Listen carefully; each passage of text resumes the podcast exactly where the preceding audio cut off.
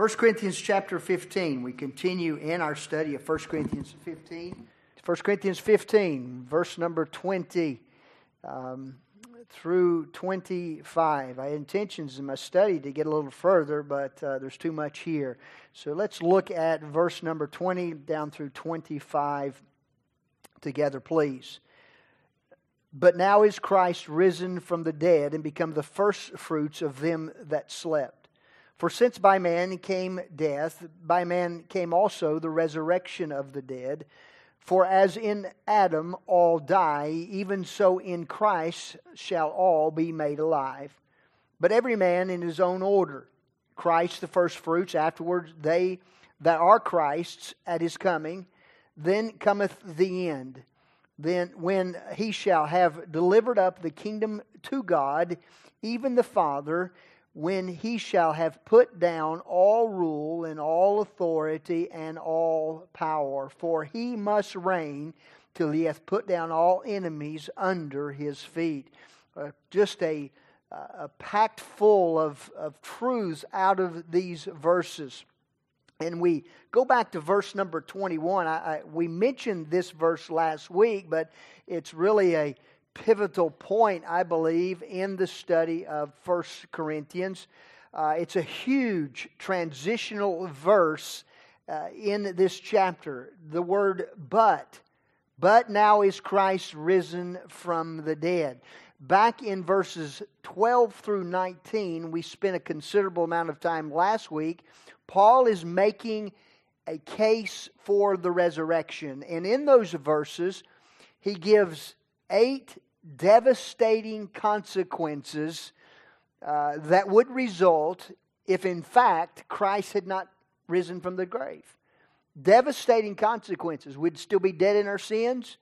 Uh, we're all liars. He goes on. If Christ had not been risen from the dead, then, then this is the obvious he's dead. If Christ is not risen, then he is dead. He's no different than, than uh, all the other uh, charlatans that have ever come upon planet Earth. If he's not risen from the dead, our preaching is in vain. We're just wasting our time tonight. If he's not risen from the dead, your faith is in vain.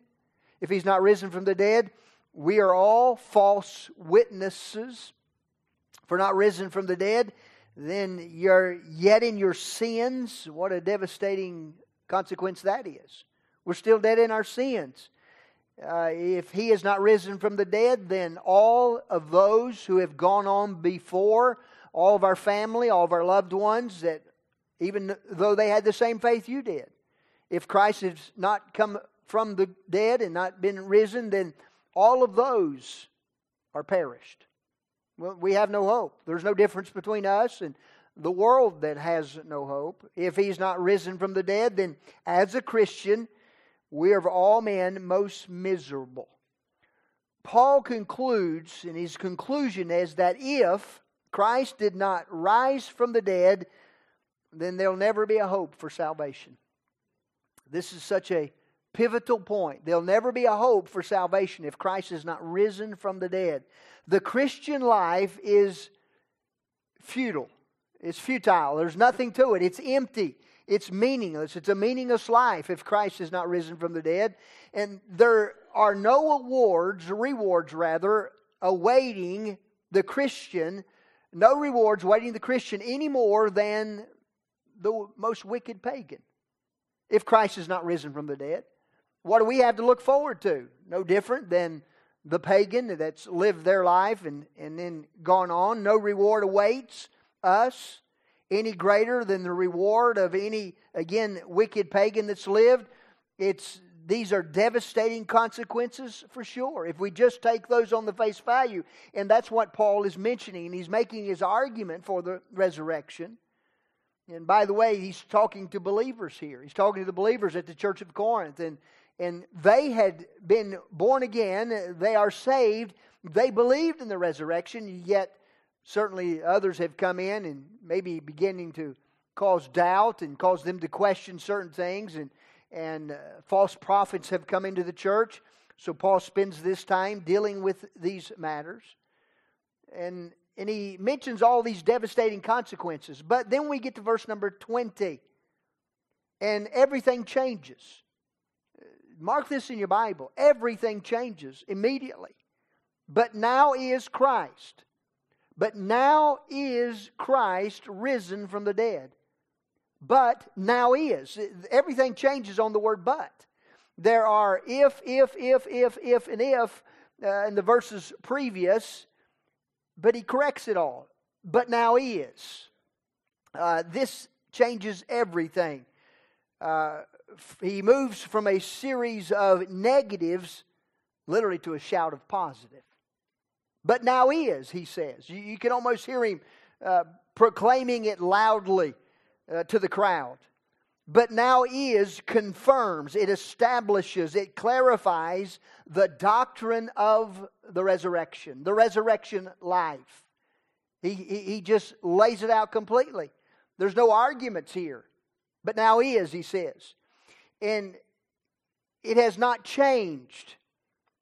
Now is. It has not changed from the time it happened when Christ came up out of that tomb.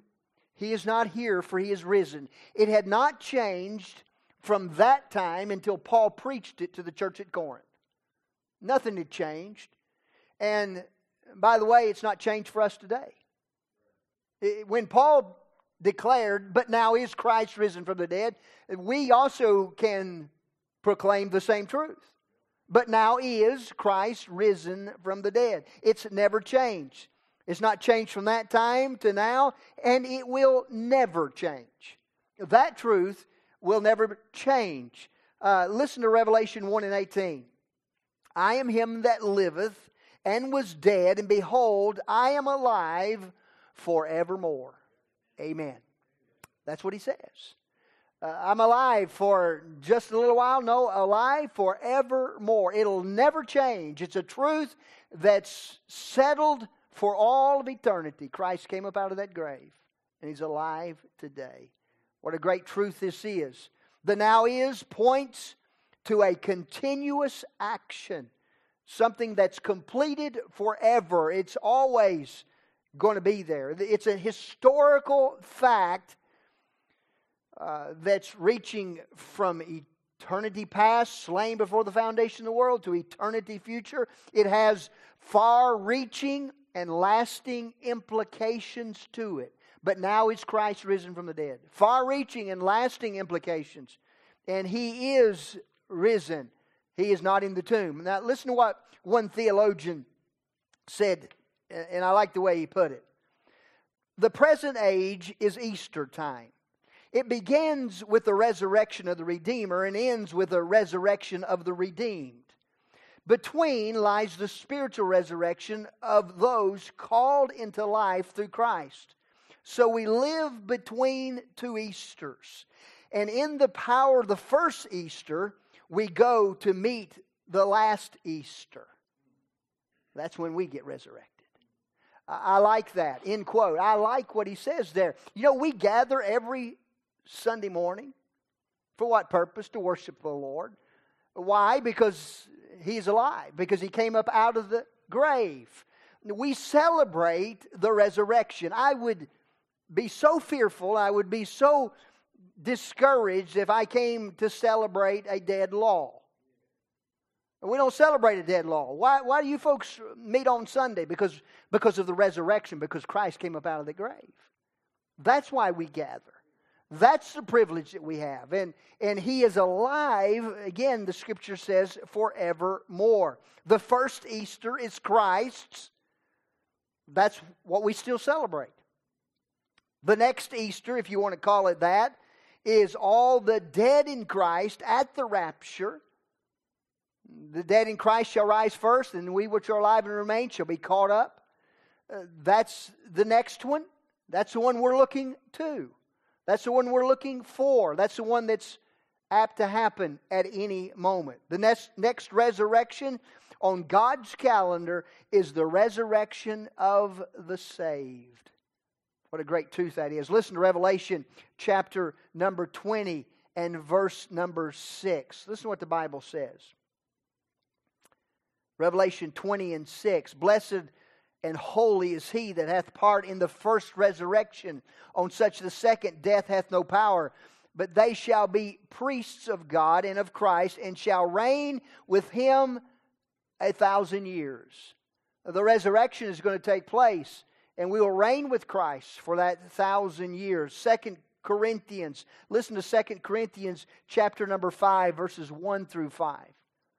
For we know that if our earthly house, of this tabernacle were dissolved. We have a building of God, and house not made with hands, eternal in the heavens. For in this we groan. In what? In this, in this body. In this body we groan, earnestly desiring to be clothed upon with our house, which is from heaven. What is that? That's that resurrection body, that eternal body. We look forward to that. We groan waiting for that time, which is from heaven. It's an eternal body. If so be that being clothed we shall not be found naked. For we that are in this tabernacle do groan, being burdened, not for that we would be unclothed, but clothed upon with mortality might be excuse me that mortality might be swallowed up of life those verses tell us that there's a resurrection that awaits every born again believer that's passed on. Those that are alive, if Christ would come tonight, those that are alive and remain, those of us, we will receive that resurrection body, I believe, on the way up between here and the clouds. And they're going to get it before they even come up out of the grave. But every single one is going to come up out of that grave. Resurrected, those who are born again in Christ. This, by the way, let me add, and this is an important aspect of this this is a bodily resurrection. A bodily resurrection. You got a body tonight? Reach over and pinch your neighbor. Let them pinch you. Yeah, yeah. We all got them tonight. You better not do that. I see some of them grabbing. Uh, we all have that body. Just as sure as you have one now, you're going to have one then. We're all going to. We're going to have that heavenly body. It's a, it's a bodily resurrection, that of the saints who have passed on from this life in this time period. This resurrection is guaranteed because of his resurrection that took place long ago. His Easter guarantees our Easter, if you want to call it that, our next resurrection. We see this guarantee in verse number 20. Look at again. For now is Christ risen from the dead and become the first fruits of them that slept. The guarantee. Christ is the first fruits of them that sleep or those that slept. Now, understand, this word slept is not soul sleep. We've mentioned that a numbers of times. These people have died. Uh, it's interesting. You say, how do you know that? Well, you can go back into the Old Testament, well, these passages bear down as well. But you go back in the Old Testament, it starts talking about all the kings, the kings of Israel, the kings of, uh, of Judah. They all slept with their fathers. They didn't just take a nap and they just still sleeping. They died. They slept with their fathers and they were buried with their fathers in the sepulchres. So they died. Here he's dealing with this matter of sleep, and those are in Christ will rise because Christ has risen. What is this first fruits that he's talking about here? What is this? What is he talking about? The, the, the feast of first fruits. Uh, we find this in the book of Leviticus. If you want to hold your place here, you want to go back to the book of Leviticus, chapter number 23, verses 9, 10, and 11. This is the feast of the first fruits. Now, what is this first fruits he's talking about? Well, let's, let's look at it, and we see, we get the idea, and we begin to get the picture very, clear, very clearly of what Paul is saying. Leviticus chapter number 23. And the Lord spake unto Moses, saying, Speak unto the children of Israel, and say unto them, When ye uh, be come into the land which I give unto you, and ye shall reap the harvest thereof, then ye shall bring a sheaf of the first fruits of your harvest unto the priest, and he shall wave the sheaf before the Lord to be accepted for you on the morrow after the Sabbath, the priest shall wave it. Here, a that the, the Lord had told Moses to tell the people when they get to the promised land, uh, when before the crops are harvested, they are to take a sample or a, a representation, a piece of that harvest. It was a grain harvest. They're to take a portion of that to the priests, and the priests would then offer that as an offering to the Lord on their behalf. And they were doing this to the Lord to as a way of sacrifice and of thanksgiving for God's faithfulness. A crop has come in, God has been faithful, and we're going to take a portion of that and we're going to bring it to the priest. He's going to offer it to the Lord as a sacrifice unto the Lord. A full harvest then would come after that. A full harvest could not be made until the offering of the first fruits had been given. This was the requirement, the Old Testament requirement. These first fruits were the very first portion or the sheaf of the crop. The rest would come, would come shortly after that. But again, this was the first, a representation of the rest. The first fruits were the first installment given to God the, the, the, of the increase. Uh, here we also, it's interesting, we find the principle of tithing, do we not? Give the first of the increase to the Lord. The principle of tithing is seen as well as the first fruits of that increase. And Paul is saying back in 1 Corinthians 15, Paul says Christ's resurrection is the first fruit of the harvest that's to come. The rest of the crop is getting ready to come in. Who are those?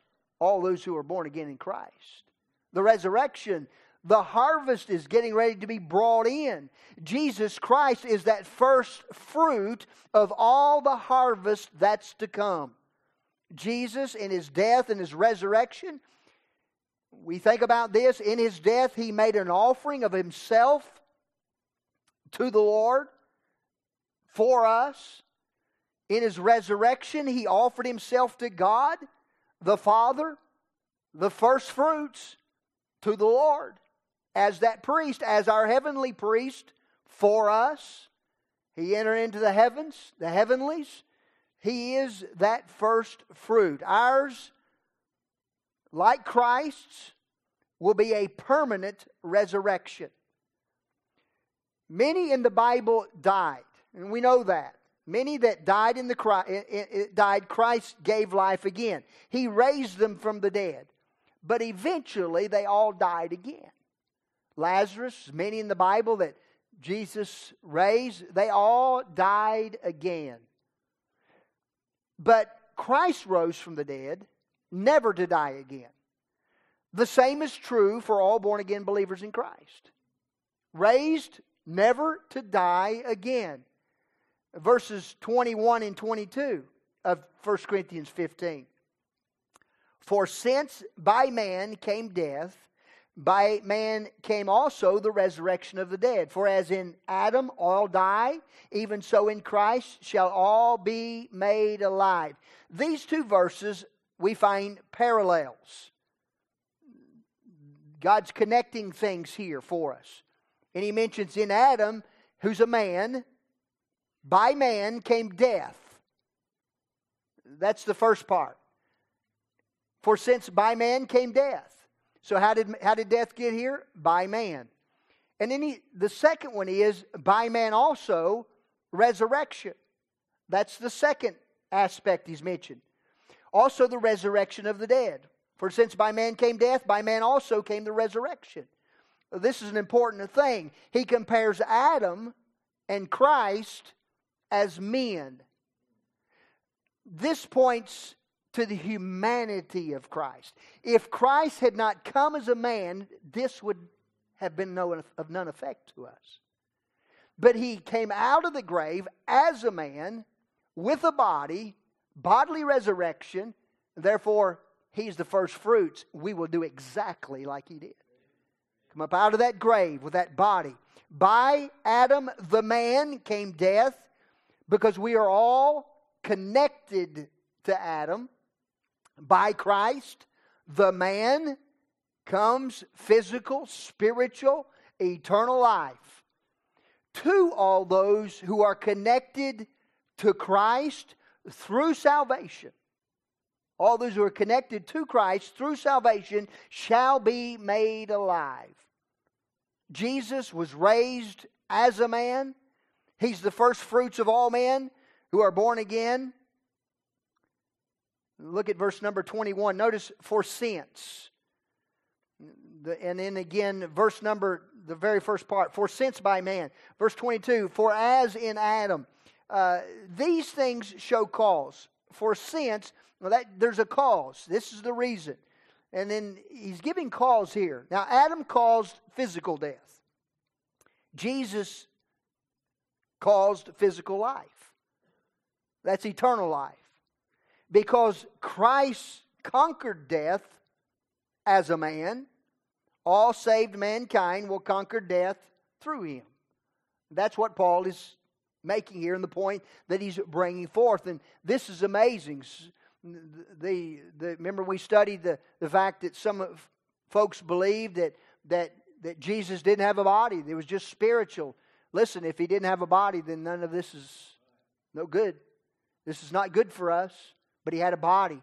Because he came up out of that grave with a heavenly body, we also will have that body as well.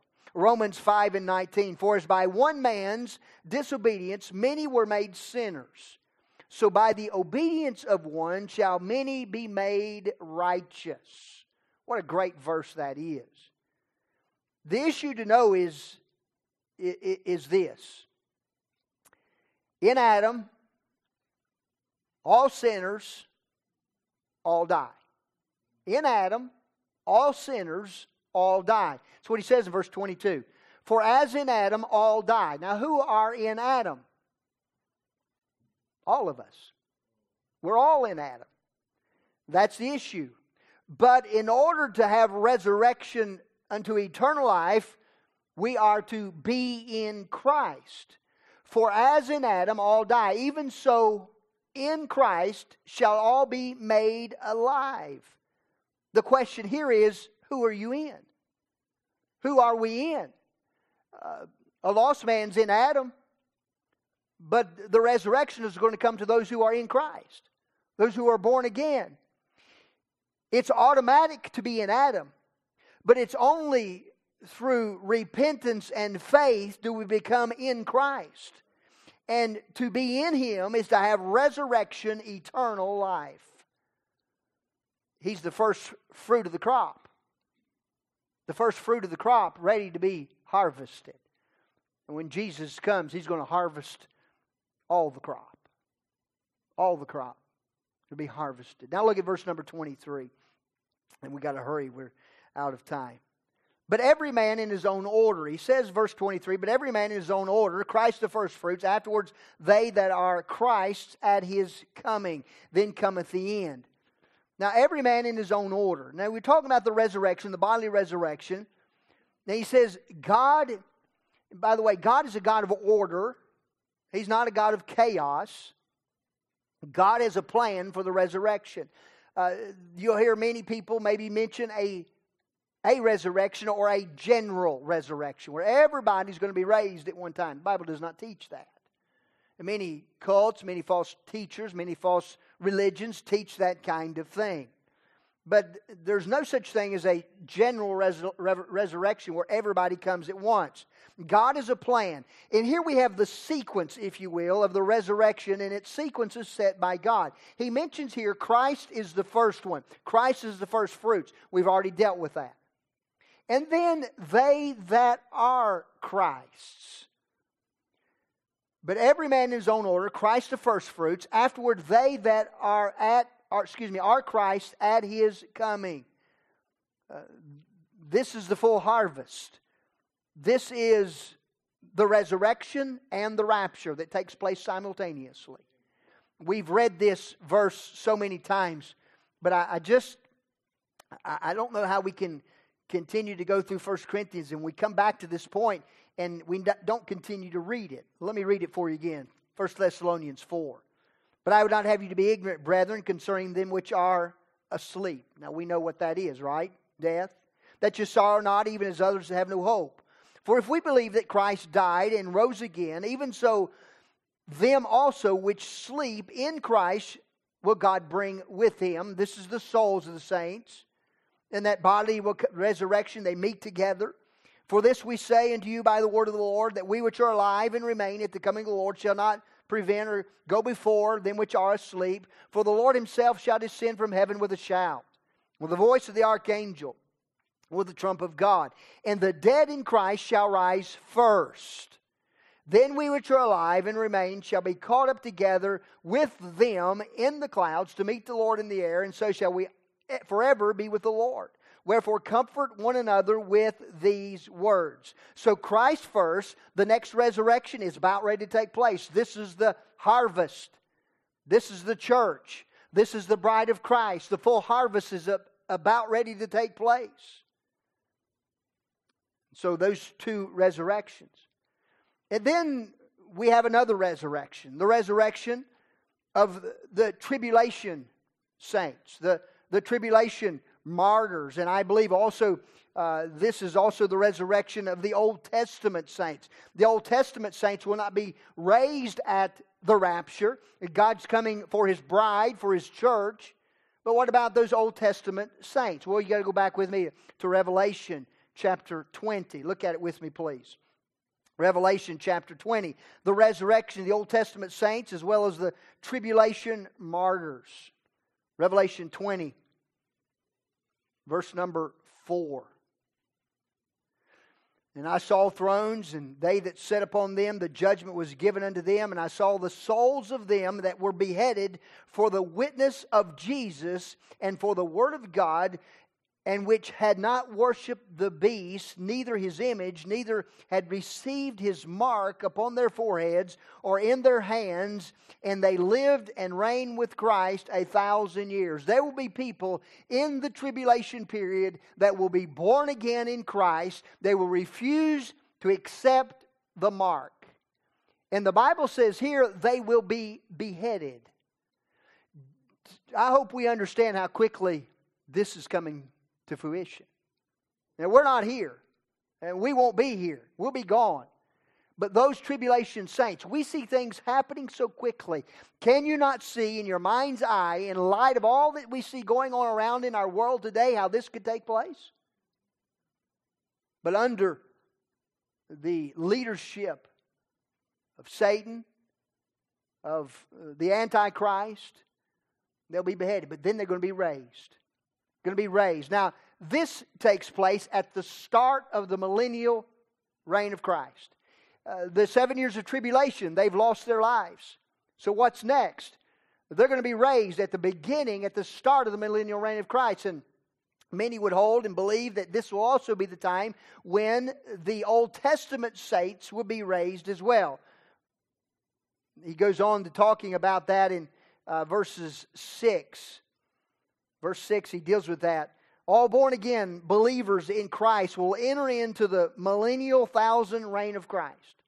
All born again believers, Old Testament, New Testament, tribulation saints, all those will enter in and go into the thousand year millennial reign with Christ.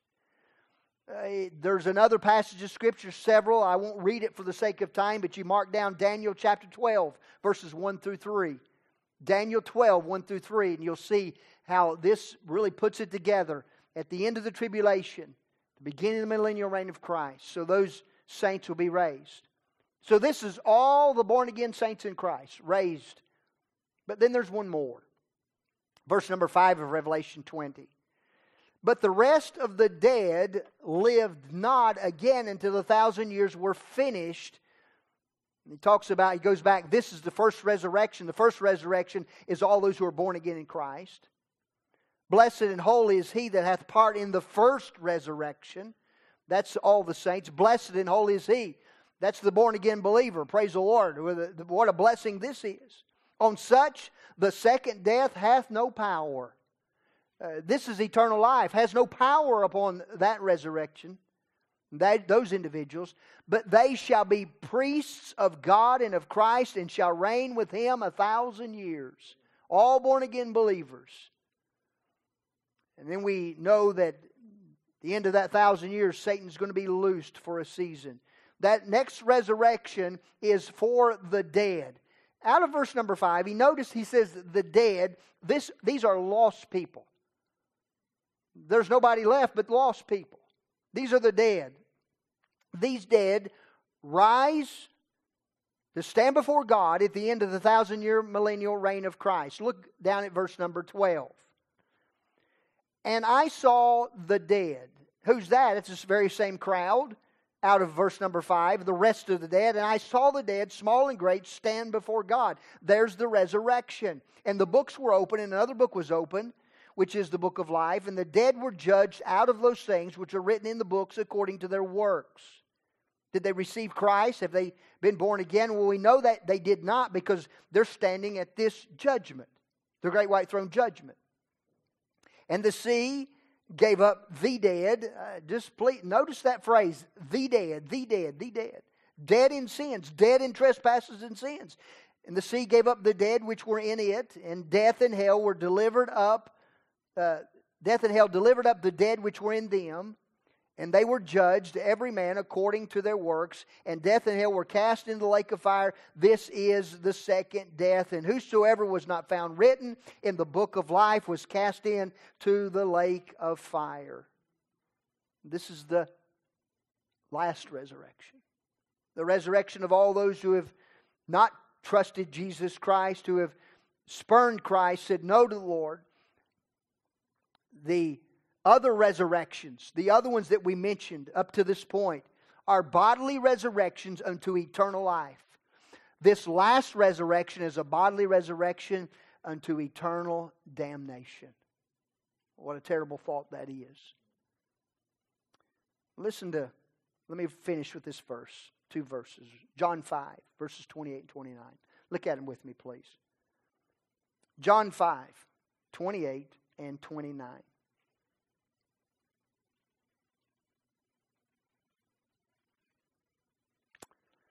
Marvel not at this. This is the Lord speaking. Marvel not at this, for the hour is coming in the which all that are in the graves shall hear his voice and shall come forth. They that have done good unto the resurrection of life. What's the they that have done good? Those who are born again in Christ. And they that have done evil unto the resurrection of damnation. We got a missions conference coming up. Rise up to his call. It's a good title for a missions conference. On a passage like this, and with this truth in mind, shouldn't it be something we all do? A missionary passage. The resurrection unto eternal life, the resurrection to damnation. Because people are dying going to hell. And I guess we have the opportunity God's given us. We ought to be part of it. But maybe someone's watching, maybe someone's listening by way of live stream tonight. You're not sure which resurrection you're going to be in. I beg you not to be in the last one, but you will be if you don't accept Jesus Christ as your personal Lord and Savior. The gospel, the gospel message. Because He lives, we can face tomorrow. Because He lives, we also can live as well. Let's bow our hearts in a word of prayer.